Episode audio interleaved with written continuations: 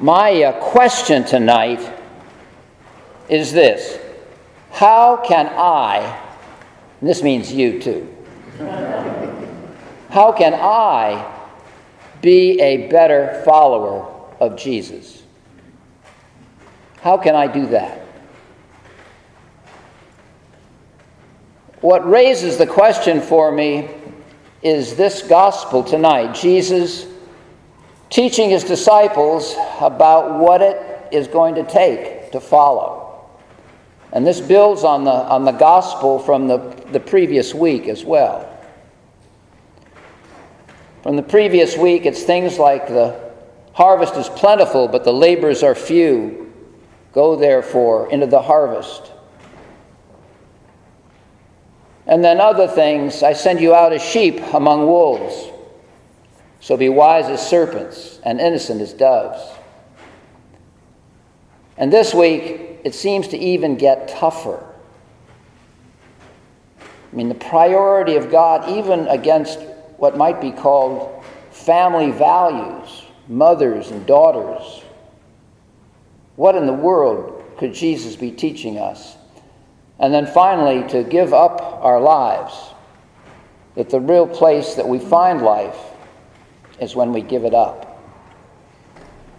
So, issues of, uh, of discipleship. How can I, how can you be a better follower of Jesus? And I want to explore that in, in, in three places. Three places. I want to say a word about uh, spiritual base camp.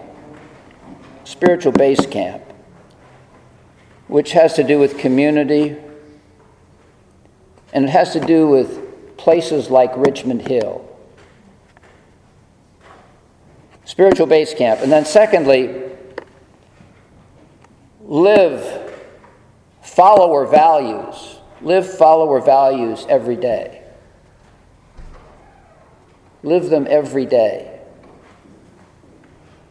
And third, uh, strive for balance in your life striving for balance. So those are the three, uh, the three areas. So the spiritual base camp. If you or I want to be a follower of Jesus, we have to find a place where we can gather with others, where we can, in a sense, form community. But the image of the base camp, base camp is this the base camp is, a, is an image from mountain climbing. If you're going to climb Mount Everest, you just don't go up the mountain and arrive at the top. You go up in stages. And somewhere in that climb, there is a primary base camp where all the supplies are kept, where people gather, where they strategize, where they figure out the weather, where they do all the things so that then they can go forth again maintain their focus, achieve their objectives. And you don't go climbing Everest by yourself. It takes a team. So, spiritual base camp. And Richmond Hill is a spiritual base camp. It's a place that has a focus, has a mission, and has core values that undergird that mission and the purpose of the place is to send people out. Now, some of you have come to spend a week here. So, at least for this week, this will be a base camp for you. A place that you go out from and come back to. For others of us who are here, it's a weekly deal. We go and we come. And then, of course, there's the residential community they go and come too, but they're here a lot more than the rest of us. So the values of Richmond Hill begin with the mission the healing of metropolitan Richmond, the healing of our city, making the city of Richmond a little more like the kingdom of God, a place where there's justice, where there's peace. And obviously, those challenges are huge because if you look around at our city, the kingdom hasn't come yet. There's more work to be done. So it begins with a sense of mission. And then the values, the four values that undergird it, that make the mission possible. The first one is prayer, the second one is hospitality. The third one is racial reconciliation, and the fourth one is spiritual growth. Those are the four values that undergird the community of faith that's here and that supports the mission. That's what we need. That to be a follower of Jesus never means, okay, I believe in Jesus, or I don't really care whether Jesus lives or not. I'm just going to lay back and be part of my, do whatever I want to do in my life. But to be a follower means to have a base camp, to have a mission, and to be supported by values that undergird that mission and support us individually and collectively in it. So, the base camp. The second thing is live the values every day. Live the values. Let me take just a couple of the values that are part of, uh, of Richmond Hill. Let's take prayer. Take prayer. This community gathers in prayer three times a day, praying for the city. In just a little bit, we're going to, in the, the Monday prayers of the people, pray for different aspects of metropolitan life praying for the things that we hope God will do in our city to make it a brighter and a better place. But the way, the, the point about living the values, the point about praying, is that as we do it, we become it. It's living the values. Prayer isn't just something that's abstract out there, something that we do occasionally or whatever. It's something to incorporate into our lives every day, to do it every day. And as you do it, in a sense, you and I become a prayer. We become the things that we do. That's the way we become better and stronger followers. Our hospitality. Now, some of you who are spending the week here are going to take advantage of the wonderful hospitality that Richmond Hill offers. One thing I hope you won't do is don't take it for granted. I mean, one of the things uh, that happens, you come to a place like this and you experience the hospitality of the place, the rhythm of the place, and you say, well, you just assume that that's the way life's supposed to be. And the only time you notice something not being quite right is when it isn't quite working the way you thought maybe it ought to work. But there are members of this community that are taking that value of hospitality and making it real, extending themselves and the hospitality of this place to people who come to be here. And again, if you want to be a follower of Jesus, it's important to become a more hospitable person. And the way you become a more hospitable, generous, open, receptive person to people who are different from you is to live the hospitable life. So do it every day. Get off your butts and just do it. It's important to take these values off the shelf and do them with some degree of intention, you know, each day. And that's how we become the things that we believe. That's how we become followers. Racial reconciliation. Develop your relationships across racial lines, the boundaries.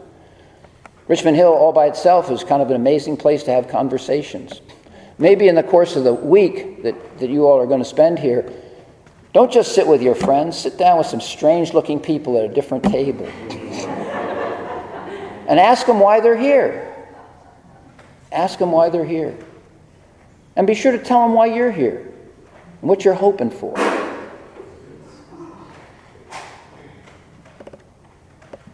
and spiritual growth, praying, extending hospitality. And there are all kinds of ways and courses that, that make that happen uh, around here. So, the importance of the base camp, Richmond Hill as a base camp, a place to come to that has a focus and has values. Then living those values every day And the third thing has to do with finding the balances, the balances in our lives. And it's the balance between the inner journey and the outer journey. Trying to balance those things up. And in one sense, to, to talk about balance is, uh, is uh, um, well, balance itself is an illusion because the deal is you never achieve the balance. What you discover is you're out of balance, and so then you move the other way, and then you're out of balance again, you move the other way. But the, the thing is, is the balance between the inner journey and the outer journey. One of the things in our society today, it's, a, it's so easy to become incredibly active, and we're not reflective enough. So we need to take time to create that space where we can reflect and pray and be. It is possible, too, that we can just withdraw from life because, as, as the gospel suggests, the world is a pretty hostile, difficult kind of place. And it can sc- uh, frighten us and scare us away and back us off. Some people don't go to certain parts of the city because they have a, a feeling that bad things will happen there. so, trying to create openness and engagement is a, is a spiritual challenge. But one of the things about balance is that you all who are coming here, taking advantage of Richmond Hill as your base camp, you're going to go out and you're going to see some things. And, and part of the idea in being here is you're in a different community and you're going to have different kinds of experiences. So, one of the most important things is, in terms of the balancing of it, you're having the experiences, is coming back and reflecting. What did I learn about God today through the things that you're doing? What did I learn? What did I learn? And then to be, begin to incorporate the learning into the next day, moving out again. So part of the balance is this rhythm of going and coming, of acting and then reflecting and then changing the way you act or building on what you did before, making it better, figuring out how you might do it a little bit differently. That's the kind of rhythm that I'm talking about. And one of the other things about the rhythm and why the base camp is so important in this going and coming is that the, the environment in which we work, healing the city, is incredibly, incredibly challenging. And often we'll get a good idea about, uh, I can really make a difference in this particular area or do this particular activity. But the question is, God, what do you want? This isn't just me doing stuff. if you want to burn out in a hurry, just kind of go at it on your own. What we strive for is to be instruments of the Spirit, to do the things that God is calling us to do. Because that's the only place we can get the energy that comes out of the balance, that comes out of God working with us, walking beside us, enabling us to do the work that needs to be done. In part because the work is hard. But being instruments of God's Spirit, that's part of the, of the balancing. So the base camp, Richmond Hill, live those values every day strive for the balances. Now, the journey that you and I are on is an open one. Tomorrow is going to be different from today. Today was different from yesterday. So, this journey of being a follower of Jesus is going to keep changing, growing, becoming different, you know, all the time. And that's been true for this, this community as well. Pretty soon, Richmond Hill this fall is going to celebrate 30 years of being Richmond Hill, 30 years of being on the journey. All the different people who've come and gone from this place to make it happen, to make the mission successful, to continue to work for those values. It's gone on for 30 years. And that 30 year ministry is built on the work that the Sisters of the Visitation began when the Roman Catholic Bishop of Richmond invited them to pray for the healing of metropolitan Richmond after the Civil War in 1866. And they came up here. We've inherited that. So it goes back for a while. But the question is what about the future? Where will we go from here? And it's so important never to take that for granted, to pray diligently, to let the Spirit show Richmond Hill where it means to go. And for each one of us, the journey is unfolding. What will the future look like for you uh, or for me? I've been thinking about that this week, and the answer that I've come up with for tonight is that as we stay close to the base camps in our lives, those communities of faith that follow Jesus, that sustain us, as we stay close to those communities, as we live in an everyday way the values of that community, and as we strive for the balances, the goings and comings, the action and the reflection, I think basically the future is going to take care of itself. The practices are the key, the relationships are the key.